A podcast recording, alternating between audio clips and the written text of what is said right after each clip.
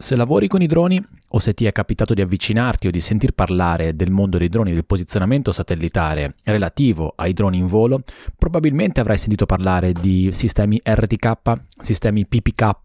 Sono tutti sistemi, tutti, sono due sistemi che permettono di avere un posizionamento piuttosto preciso dei del drone in volo. In realtà il drone in volo è un po' riduttivo perché con il P P K le cose sono un po' diverse, però sono tutti, diciamo, strumenti che sono in dotazione adesso di molti, non tutti, di molti droni, di molti sistemi che volano e permettono di fare alcune cose molto interessanti.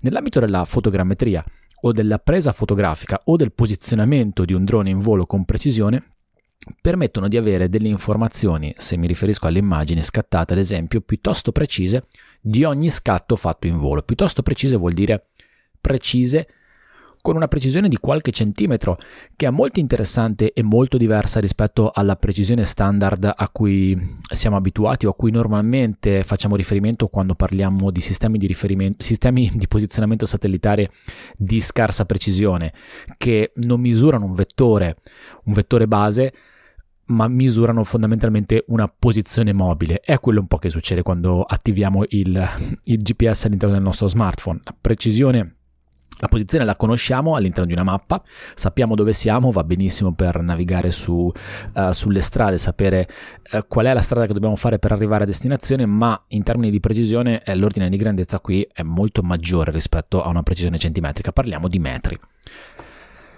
R T K e P P K, uh, a volte non è molto chiaro qual è la differenza tra uno e l'altro sistema, provo a fare qualche considerazione in questa puntata del podcast. Iniziamo da R T K. Perché da R T K? Perché se ti occupi in qualche modo di misura, se hai già preso in mano un ricevitore G N S S geodetico, tipo quelli che monti su una palina e ti permettono di andare in giro e battere dei punti facendo stazione, mettendo la punta della palina sul punto di, voi, di cui vuoi conoscere le coordinate, forse il concetto di R T K ti è più, ti è più noto perché lo utilizzi direttamente in campo. R T K sta per Real Time Kinematic, è un sistema che permette a un ricevitore G N S S di conoscere la sua posizione in tempo reale, e qui sta il, la parola, e qua, e qua c'entra la parola real time, dialogando con un altro ricevitore da qualche parte, che è il vettore base, il ricevitore base, che permette in questo modo di conoscere i due estremi di un segmento. La misura geodetica, la misura ehm, satellitare di alta precisione è possibile soltanto se conosci questo vettore, il vettore baseline. Se è nota la posizione di uno dei due vertici, è la base fissa che deve rimanere fissa durante il rilievo, o in realtà lo puoi anche spostare, però durante ehm, la puoi spostare in battute diverse di rilievo, ma durante l'acquisizione dei dati deve rimanere fissa. Quella è nota, nota quella, permettendo il dialogo tra il ricevitore che si muove, quindi il tuo G P S che ti porti in campo a battere dei punti, o il G P S a bordo del drone. È noto il vettore che li unisce, un vettore tridimensionale, la baseline, e quindi sono note le coordinate del, dell'elemento che si muove in tempo reale, real time kinematic. Elemento che si muove, kinematic, cinematico, in real time, R T K. Questo vuol dire che se tu hai un dispositivo che ti permette di leggere le coordinate del tuo ricevitore che stai utilizzando o le coordinate del drone in volo, quelle coordinate sono coordinate, tra virgolette, già buone, sono coordinate corrette, sono coordinate affidabili, sono coordinate precise, se parliamo di precisione di cui ti parlavo proprio all'inizio.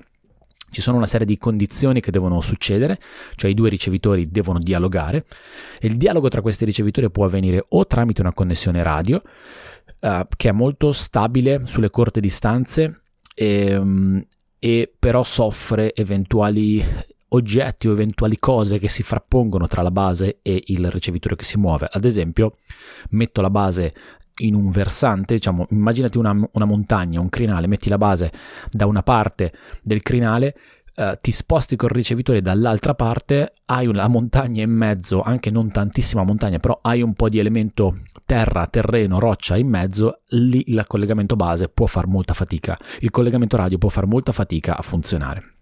Altrimenti ci sono altri modi per collegare un ricevitore mobile con una base, che è eh, altri modi, in realtà uno, attraverso una connessione dati, una connessione che può avvenire eh, tramite G P R S e G S M, quindi potresti avere una scheda SIM all'interno del ricevitore che si muove, che una, una SIM dati che manda informazioni alla base tramite sistema G P R S, oppure potresti fare un hotspot col tuo telefono e far sì che il, il ricevitore si colleghi al tuo telefono, e tramite la connessione internet del tuo telefono, ormai è molto potente questo sistema, io lo utilizzo tantissimo rispetto a quanto non succedeva qualche anno fa, c'è una connessione tramite, tramite l'etere, tramite l'internet.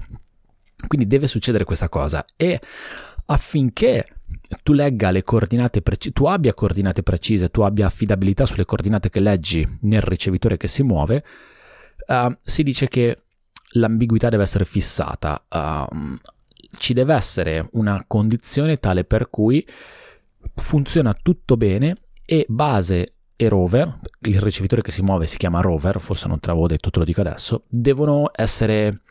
devono parlarsi bene, in modo tale che la base dica sempre al rover la tua posizione è questa, la tua posizione è questa, la tua posizione è questa, senza, um, senza indugiare, senza nessun dubbio, senza nessuna perplessità. A quel punto le coordinate che leggi sono le coordinate buone. Questo è il sistema R T K, e se ne parla quando vai in giro col tuo ricevitore in giro per un campo a battere dei punti. La stessa cosa succede quando sei uh, quando monti un ricevitore, quando monti un sistema di questo tipo a bordo di un drone. Le coordinate del drone sono note, a patto che quel ricevitore riesca a dialogare con un altro ricevitore che è una base.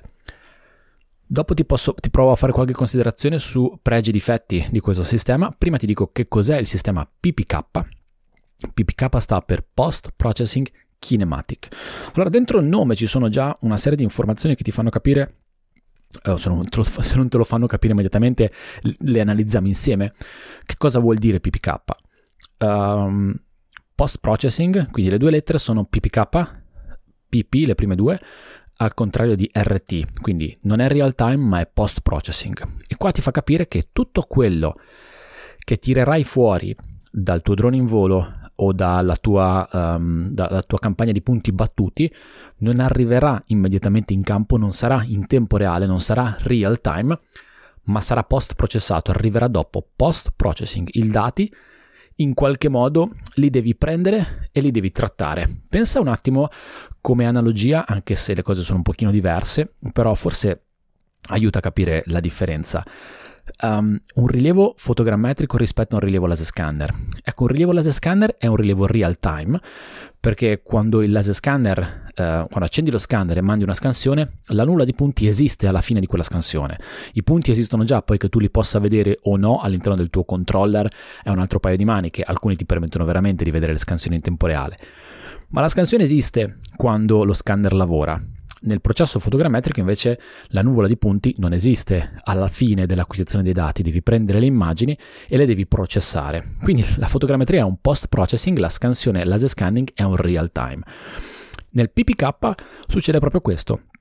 Il drone in volo o il tuo ricevitore a terra registrano dati, loro registrano, registrano, registrano durante tutto il loro movimento. E qui c'è l'altra parola, kinematic, è un processo cinematico, non deve stare fermo, perché lì entriamo nel, nel, nel mondo dello statico, di cui non ti parlo all'interno di questa puntata del podcast, ma siamo sempre in movimento, quindi si muovono e però registrano, registrano, registrano. E le coordinate che vedi, se tu hai la possibilità di leggere le coordinate, non sono le coordinate affidabili, non sono le coordinate così buone come quelle che vedevi nel processo real time kinematic. Per averle devi aspettare, devi aspettare di rientrare a casa, in ufficio, o di metterti a un computer e di processare dei dati. Che cosa processi? Processi i dati che il tuo ricevitore, il tuo drone o il tuo, la tua antenna, ma visto che parliamo di droni, stiamo sui droni, che il ricevitore del drone ha registrato e li ha messi da qualche parte, tipicamente li mette in una memoria esterna, in una micro S D dove vengono registrati i dati. Prendi quei dati e li devi processare con qualcos'altro. Ancora entra in gioco la base, entra in gioco un elemento che ti permette di determinare un vettore. È sempre così, nella misura eh, G N S S, nella misura satellitare di precisione serve misurare la lunghezza di un vettore. Per misurare la lunghezza di un vettore, se, vettore servono i due estremi. Servono quindi dei dati, si chiamano dati grezzi, sono dati grezzi quelli che ha, riceve, ha registrato il tuo ricevitore in volo, il ricevitore del drone in volo, sono dati grezzi quelli che ha registrato una base. Quindi serve avere un altro ricevitore diverso da quello che si è mosso, che anche lui ha registrato dati durante tutta la campagna di rilievo, durante tutto il volo del drone, con una condizione ben diversa però. Quella, quel ricevitore deve essere fermo, deve essere fermo in un punto e devi conoscere le coordinate di quel punto, perché poi dopo a posteriori utilizzerai dei software, uh, uno dei più famosi perché è open source, si chiama R T K lib. Dentro questo software tu inserisci le coordinate della base, inserisci uh, di, uh, dici al software dove sono i dati grezzi registrati dalla base, dici al software dove sono i dati grezzi registrati dal drone in volo, dal G P S del drone in volo, e fai il post processing. Non entro nel dettaglio del post processing, però quello che succede alla fine del post processing è che tu avrai delle coordinate Del, di tutto il tracciato, proprio il percorso. Vedi, c'è un, un modulo in R T K lib che si chiama R T K Plot che ti permette di vedere qual è stato tutto il percorso che ha fatto il ricevitore, il rover, in movimento alla fine del post processing. In questo percorso ci saranno anche gli scatti fotografici che hai fatto, ad esempio in una campagna di acquisizione fotogrammetrica. Tutto questo però avviene dopo. Questa è la grandissima differenza tra droni o G N S S, sistemi satellitari, eh, R T K, Real Time Kinematic, e P P K, Post Processing Kinematic. Nell'ambito dei droni, nell'ambito delle, del rilievo aerofotogrammetrico, nell'ambito di quelle che poi sono le condizioni operative in campo, prova a fare qualche considerazione con te su pregi e difetti dell'uno e dell'altro, facendoti una premessa, eh, no, due premesse abbastanza importanti. In questo momento io ho un po' più di esperienza sul mh, sistema P P K eh, rispetto all'R T K. P P K ho deciso di montarlo sul, uh, su un drone, nello specifico Phantom quattro Pro, e quindi lo sto utilizzando. In realtà lo sto ancora testando parecchio. uh, R T K l'ho provato soltanto una volta, sempre a bordo del uh, Phantom quattro Pro R T K dai ragazzi di Microgeo con Mattia Ventimiglia, e ho avuto soltanto quel feedback di campo. Però poi ho avuto qualche ho avuto diverse occasioni di confronto con altre persone professionisti che utilizzano questo drone, e quindi prova a tirare le somme eh, dandoti qualche feedback anche su questo. Allora parti- ritorniamo indietro, ripartiamo dal R T K. Quali sono i vantaggi di utilizzare un drone R T K? Pausa. Posto che le coordinate siano precise e corrette alla fine del processo o alla fine di tutto questo percorso, quindi io uscirò sempre con delle fotografie che hanno delle coordinate precise. Posto questo, il vantaggio di un R T K è sicuramente la velocità in campo, uh, o meglio, non tanto la velocità in campo, perché non ci vedo tanta differenza tra un R T K e un P P K. um, E poi qua possiamo entrare nel discorso della base e che base utilizzare, dove mettere, che cosa fare.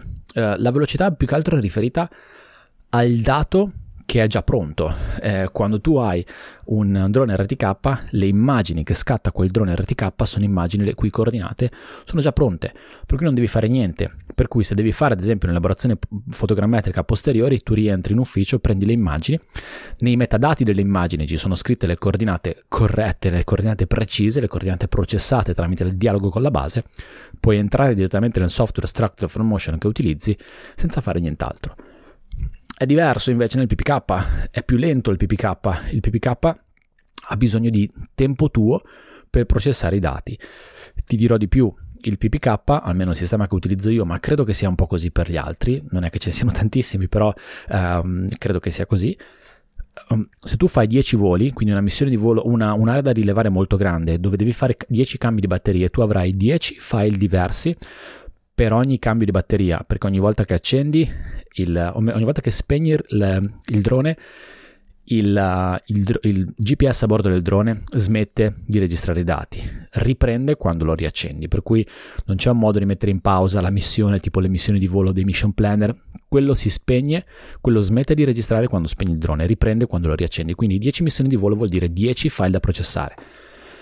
dieci file da processare vuol dire stare attento a quali sono le, co- le fotografie che hai scattato in ciascuno di questi dieci voli, perché poi il, il software di post processing avrà bisogno di sapere dove sono le fotografie di quel volo specifico, e quindi devi organizzarle in cartelle e, e devono essere matchate con il file dei dati grezzi registrati durante quella missione. Capisci che questo, se magari per un volo solo non ti richiede tanto tempo, per mi era capitato di recente proprio di fare dieci missioni di volo, eh, ci ho dedicato eh, diverse ore, due, tre, quattro ore per post processare tutti i dati. Quindi pr- prima di avere le coordinate delle immagini precise ed entrare così nel software Structure from Motion con le coordinate precise. È una bella differenza. Questo è chiaramente uno svantaggio del sistema eh, P P K rispetto a quello che è eh, il vantaggio di contro del sistema R T K. Um, vediamo, torniamo un attimo sull'R T K. Um, l'R T K, se qualcosa non succede, se qualcosa non succede è veramente brutta. Se succede qualcosa di brutto, di brutto, di brutto non tanto brutto, perché per me un drone che vola, qualcosa di, di brutto con un drone che vola è qualcosa di grave al drone o qualcosa che sta sotto, di brutto quindi in senso molto, molto lieve. Se, se c'è qualche problema di comunicazione tra il G P S di bordo del drone e il G P S della base, l'antenna della base, magari te ne accorgi, perché credo che i sistemi ti dicano che l'ambiguità non è fissata. Tipicamente passi da un verde, che è il fixed, il colore più bello che puoi vedere quando fai il rilievo G N S S, è il verde perché è tutto ok, un po' come il semaforo, al rosso eh, dove l'ambiguità non è fissata, quindi in quel momento il drone ti sta registrando dei dati, o meglio ti sta dando delle coordinate che non sono così attendibili. Uh, è chiaro che puoi fermarti, puoi vedere di risolvere il problema in volo, ma ad esempio se stai facendo una missione di volo dove hai programmato qualcosa in automatico, il drone va e magari tu non hai il controllo di quello che succede e ti ritrovi con delle fotografie che per qualche motivo non hanno dei dati EXIF, delle posizioni così solide come ti saresti aspettato.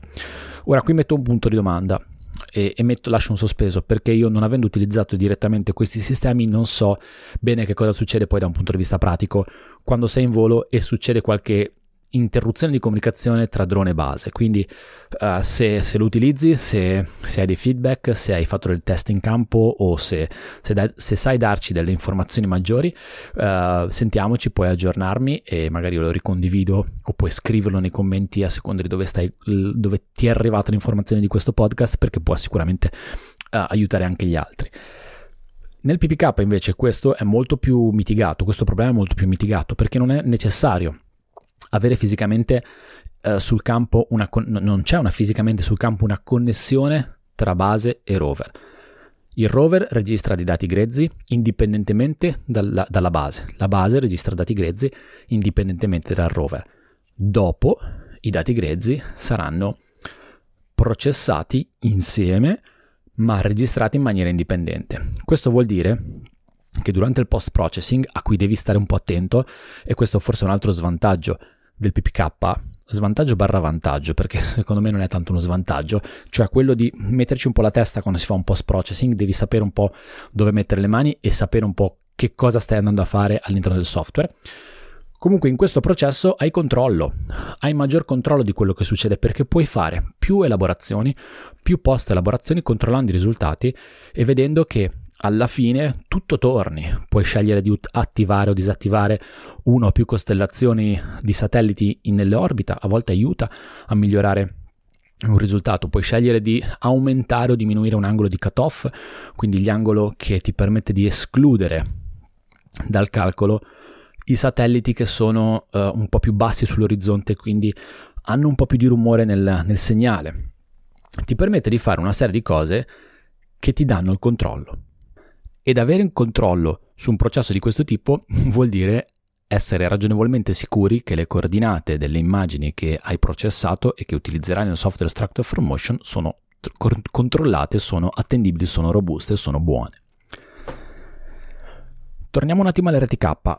Provo a darti uno svantaggio secondo me dell'R T K, è che nel processo di elaborazione delle coordinate, quando base e rover dialogano, base e rover dialogano nel sistema di riferimento utilizzando le coordinate che sono normalmente e solitamente utilizzate nella misura satellitare, che sono le coordinate geografiche con quota ellissoidica. Questo vuol dire che si scambiano informazioni e il rover ha delle coordinate che sono eh, espresse in gradi per la posizione planimetrica, latitudine e longitudine, e una lunghezza, una quota per l'elevazione.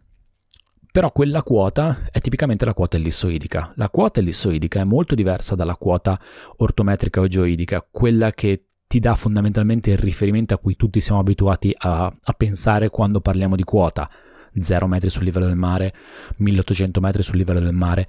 La quota ellissoidica è la distanza di un punto da una superficie di riferimento che è l'ellissoide, ed è molto diversa dalla quota ortometrica in termini di numeri proprio, perché in Italia tipicamente c'è una differenza che va tra i quaranta e i cinquanta metri, che è tantissimo.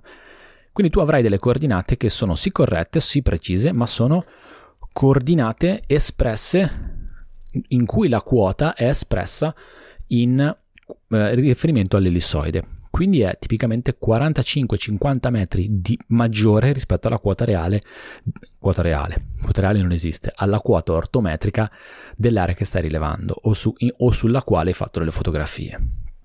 Questo ti deve comunque portare a fare delle valutazioni successive, quindi non puoi pensare di prendere quelle immagini, portarle dentro un software Structure from Motion con i metadati registrati dal drone in volo durante la missione, appoggiandoti al sistema R T K e, dis- e disinteressarti di tutto quanto, perché altrimenti quello che ti, tira- che ti verrà fuori, se non fai nessun altro tipo di azione, e poi magari apriamo una parentesi anche su questo, sono quote che sono molto più alte rispetto alle quote sul livello del mare, e quindi hai- avrai un dato non sbagliato, ma avrai un dato sfalsato in termini dell'elevazione. Con il P P K invece quello che succede è che tu puoi controllare, e qua ritorno al vantaggio del P P K che è il controllo, completamente anche questo aspetto. Tu decidi quali sono le coordinate della base, sulla base delle, co- sulla base delle coordinate della base il software ti farà il post processing dei dati del rover riferendosi alle coordinate della base. Questo vuol dire che puoi scegliere di utilizzare delle coordinate geografiche per la posizione planimetrica, latitudine o longitudine, però potresti anche scegliere di utilizzare delle coordinate proiettate nord e est e utilizzare, importantissimo, la quota ortometrica. A quel punto tutti i punti della missione di volo, tutto il tracciato, tutto il percorso post processato relativo alla registrazione, al post processing dei dati grezzi del ricevitore in volo, saranno riferite a quelle coordinate della base, per cui potresti già avere coordinate, io lo faccio sempre, già espresse come nord, est e quota ortometrica. E qua ritorniamo al concetto di controllo del sistema P P K rispetto all'R T K.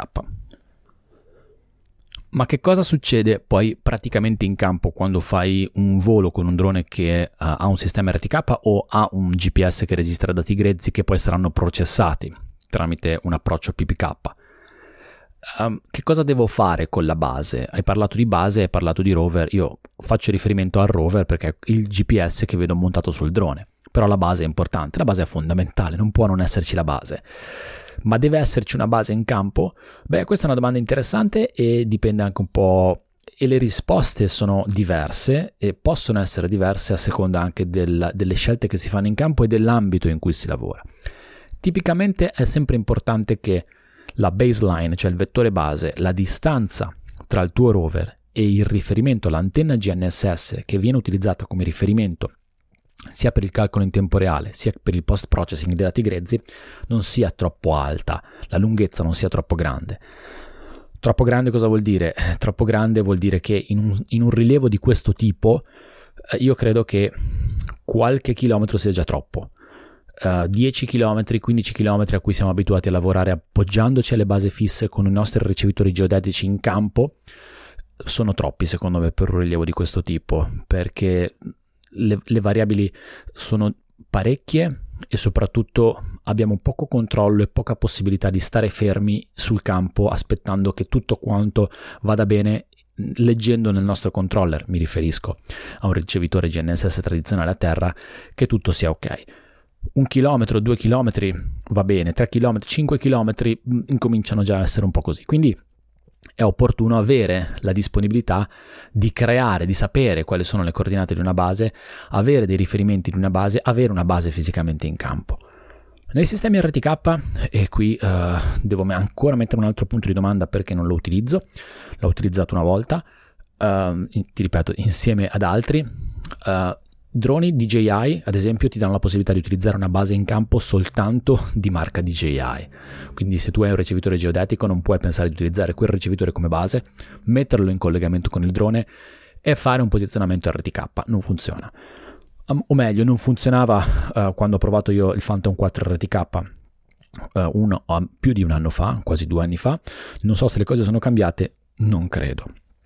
Con il P P K invece le cose sono diverse, tu potresti avere un ricevitore geodetico qualsiasi, portarlo in campo e registrare i dati grezzi e poi dopo fare l'accoppiamento con il software tra dati grezzi del ricevitore e dati grezzi della base. Non c'è nessun tipo di vincolo tra marche e modelli, questo è secondo me un grande vantaggio. Um, il Phantom quattro R T K ad esempio so però che ha la possibilità tramite una scheda G S M, una scheda SIM all'interno del ricevitore di fare un R T K collegandosi con le basi fisse della rete, eh, basi fisse che sono disponibili vicino all'area di cui stai facendo il rilievo. Potrebbero essere basi fisse di reti regionali, reti libere, oppure potrebbero essere basi fisse di reti a pagamento, tipo eh, Leica, SmartNet, NetGeo. Adesso ci sono le basi fisse di Trimble, ci sono quelle di Stonex, insomma le reti sono interessanti. Tramite connessione G P R S, quindi è il radiocomando che si collega a una base fissa e sulla base di quello manda le correzioni al drone. Questo è interessante, credo però che si introduca un altro elemento di criticità, nel senso che c'è un altro, un altro elemento di connessione che se per qualche motivo dovesse saltare eh, o rallenta tutto quanto o non ti dà la sicurezza che quelle coordinate sono coordinate affidabili. Uh, io porto sempre il mio ricevitore geodetico in campo quando faccio questo, perché faccio post processing, io utilizzo il sistema P P K. Volendo hai la possibilità, se hai qualche abbonamento o se hai la possibilità di attivare uh, la registra- la, il, lo scarico, il download dei dati grezzi dalle basi fisse delle reti permanenti, hai la possibilità di fare due cose: o scaricare i dati grezzi di una base e se non è tanto distante dall'area del rilievo fare il post processing con quelli, funziona solo col post processing però, oppure alcuni sistemi, io utilizzo SmartNet di Leica, ti permettono, ma lo fanno anche altri, ti permettono di creare vicino a dove sei, dove stai volando, dove stai facendo il rilievo, una base virtuale. Una base virtuale vuol dire che ti danno la possibilità di creare, proprio come se ci fosse una base fisica lì vicino, e ti danno la possibilità di generare, di, re, di scaricare dati grezzi della base virtuale in quella posizione, in modo tale che tu abbia dei dati più attendibili in termini di distanza, quindi di vettore baseline, rispetto all'area eh, che hai coperto con il tuo volo. Quindi potresti fare il post processing con quei dati, con la base virtuale, avendo um, un po' più di sicurezza in termini di evitiamo delle baseline molto lunghe. Questo tra l'altro è una cosa che a me personalmente dà molta sicurezza, perché uh, quando registro i dati con un ricevitore satellitare, dati grezzi in una base, va tutto bene, eh, generalmente è tutto ok, hai il controllo del ricevitore, vedi le lucine che lampeggiano, però sai, stai sempre scrivendo qualcosa su una scheda di memoria, su un elemento che a volte non è così forte, potrebbe rompersi, potresti perderlo.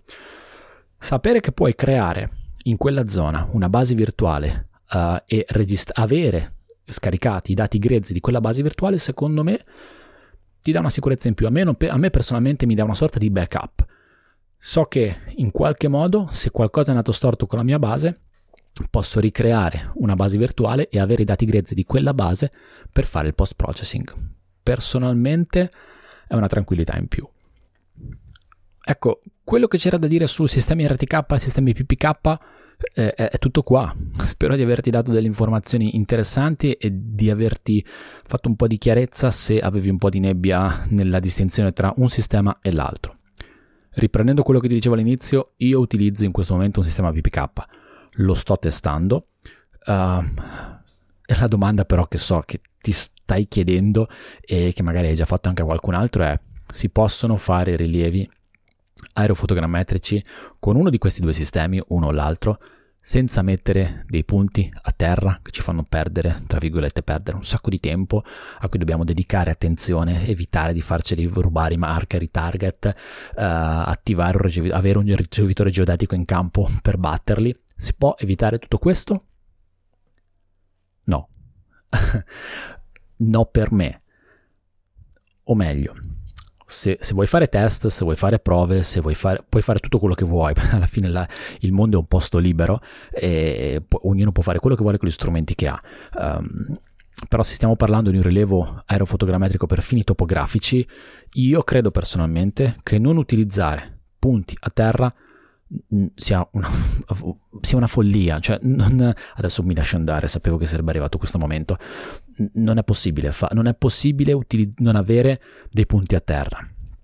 non tanto perché questi sistemi non funzionino, questi sistemi funzionano, anche se ho trovato dei casi, dei sist- delle situazioni dove proprio tutto non è andato nel verso giusto, e tipicamente sono quelle situazioni in cui le prese fotografiche si scostano dall'essere soltanto nadirali, quindi con la camera inclinata verso il basso incominciano ad essere un po' oblique, e anche frontali, e lì bisogna stare un po' attenti perché si introducono dei parametri, degli elementi diversi extra molto importanti, che è l'orientamento del sensore oltre che la sua posizione, che potrebbero anche un po' farti deviare da uh, la luce in fondo al tunnel va tutto bene.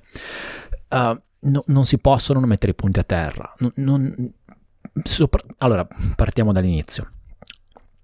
Se vuoi sapere se il tuo rilievo è stato uh, un, un, da un output robusto, devi avere un confronto. Il confronto ce l'hai soltanto se sai, se conosci delle coordinate di punti a terra che puoi confrontare con le coordinate degli stessi punti che il software Structure from Motion ti ridà alla fine della modellazione, con cui fare un'analisi degli scarti. Ma questi punti non devono essere uno, due, tre. Per avere un controllo sull'output completo devono essere di più, devono essere dieci, devono essere quindici. Se l'area è molto complessa possono essere anche cinquanta. L'analisi statistica si fa su grandi numeri, e avere un dato attendibile vuol dire avere un confronto su tante coordinate diverse, e quindi i punti li devi battere. Poi, che si tratti di, ma- di mettere dei marker a terra e batterli con un ricevitore eh, satellitare che ti porti tu in campo, che si tratti di avere eh, punti noti a terra che qualcun altro ha battuto, beh, questa è, un altro, eh, è, un, è un'altra cosa, però si tratta comunque di avere delle informazioni a terra, e per me il miglior modo di averle è rilevarle io stesso, quindi i marker, i target, punti noti, ground control point, assolutamente sì, ground control point, che in questo caso possono essere anche soltanto checkpoint, punti di controllo. C'è un'altra cosa.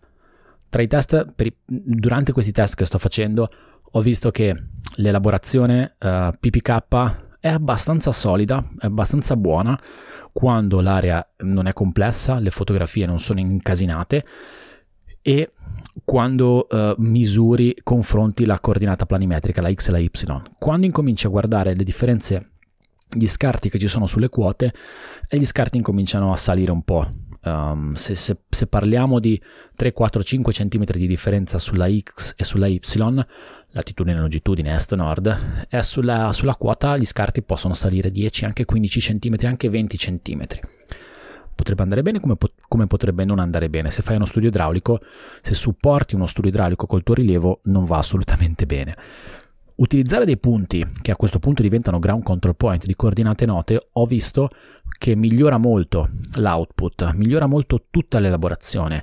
Eh, tu immagina che il software Structure from Motion lavora con dei dati che arrivano dal cielo, che arrivano da, che sono nelle immagini che stai processando, e arrivano da terra.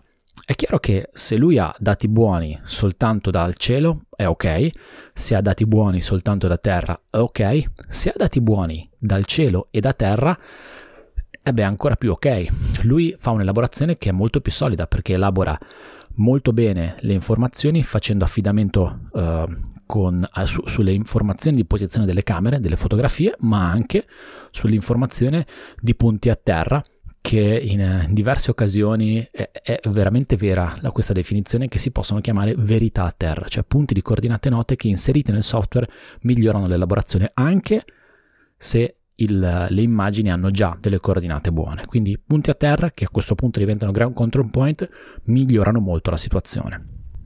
E poi, visto che io sono sempre un po' uh, paranoico in termini di dati che non registro, uh, perdita di informazioni, se può andare male qualcosa, potrebbe andare, ci andrà sicuramente, devo avere sempre il piano B in, in caso in cui voglia portare a termine il lavoro senza doverci ritornare.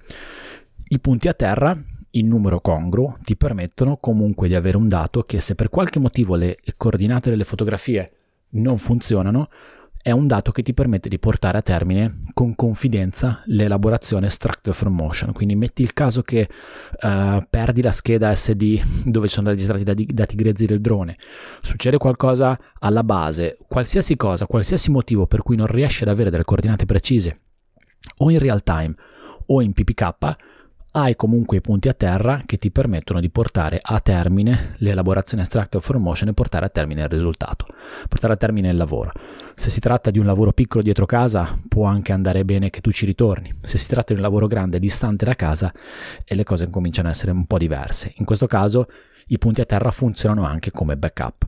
Con questo non sto demonizzando assolutamente questi sistemi, e io stesso lo utilizzo, quindi io ho un sistema P P K e credo che per creare ad esempio un dato qualitativo, quali quantitativo, ad esempio se devi fare un'ortofoto di un'area vasta che deve andare in un G I S, eh, può essere un sistema molto interessante per avere dei dati abbastanza buoni con uno scarto, um, con una, una precisione che è di qualche centimetro, facciamo conto che sia dieci centimetri, che però all'interno di un G I S possono essere dati molto interessanti e ti permette in questo senso di risparmiare parecchio in termini di tempo. E io lo uso, continuerò a usarlo, lo testerò ancora un po' in situazioni diverse, difficili, e magari ne parliamo in un'altra puntata.